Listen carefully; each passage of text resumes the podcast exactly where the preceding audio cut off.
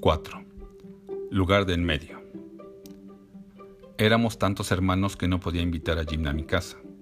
Mi madre siempre arreglando lo que dejábamos tirado, cocinando, lavando ropa, ansiosa de comprar lavadora, aspiradora, licuadora, olla express, refrigerador eléctrico. El nuestro era de los últimos que funcionaban con un bloque de hielo cambiado todas las mañanas. En esa época mi madre no veía sino el estrecho horizonte que le mostraron en su casa. Detestaba a quienes no eran de Jalisco. Juzgaba extranjeros al resto de los mexicanos y aborrecía en especial a los capitalinos.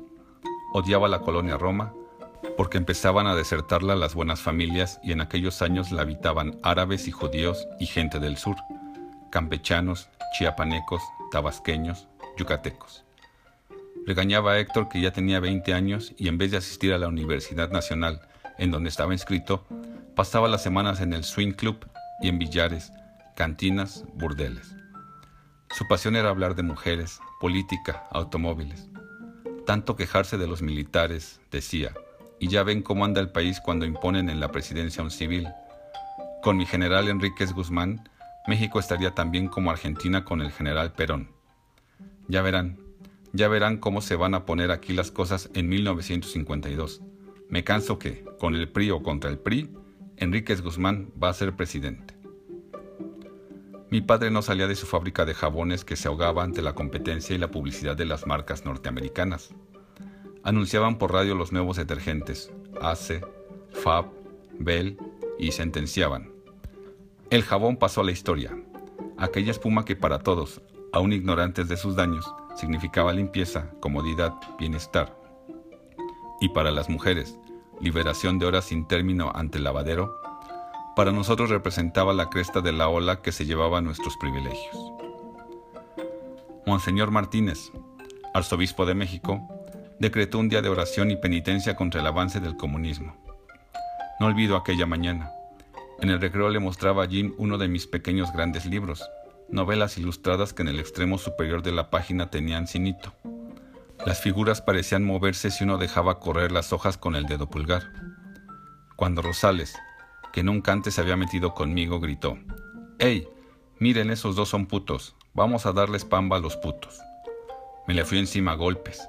Pásame a tu madre, pinche güey, y verás qué tan puto, indio pendejo. El profesor no se paró, yo con un labio roto, él con sangre de la nariz que le manchaba la camisa.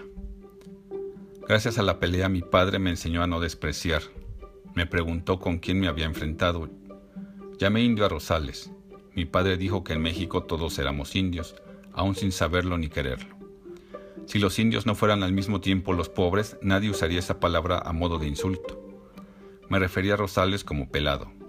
Mi padre señaló que nadie tiene la culpa de estar en la miseria, y antes de juzgar mal a alguien, debía pensar si tuvo las mismas oportunidades que yo. Millonario frente a Rosales, frente a Harry Hatterton, yo era un mendigo. El año anterior, cuando aún estudiábamos en el Colegio México, Harry Hatterton me invitó una sola vez a su casa en Las Lomas. Billar subterráneo, piscina, biblioteca con miles de tomos encuadernados en piel, despensa, cava, gimnasio, vapor, canchas de tenis, seis baños. ¿Por qué tendrán tantos baños las casas ricas mexicanas? Su cuarto daba un jardín en declive con árboles antiguos y una cascada artificial.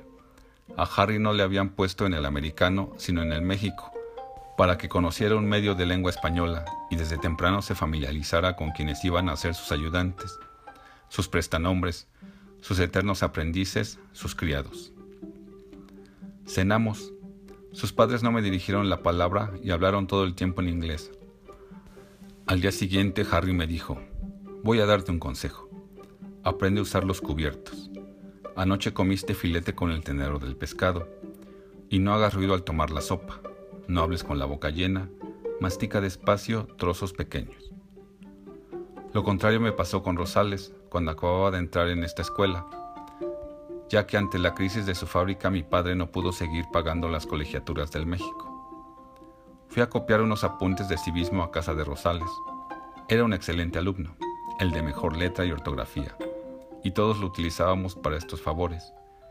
Vivía en una vecindad apuntalada con vigas. Los caños inservibles anegaban el patio. En el agua verdosa flotaba mierda. A los 27 años su madre parecía de 50. Me recibió muy amable y aunque no estaba invitado, me hizo compartir la cena. Quesadillas de sesos. Me dieron asco. Chorreaban una grasa extrañamente semejante al aceite para coches. Rosales dormía sobre un petate en la sala. El nuevo hombre de su madre lo había expulsado del único cuarto.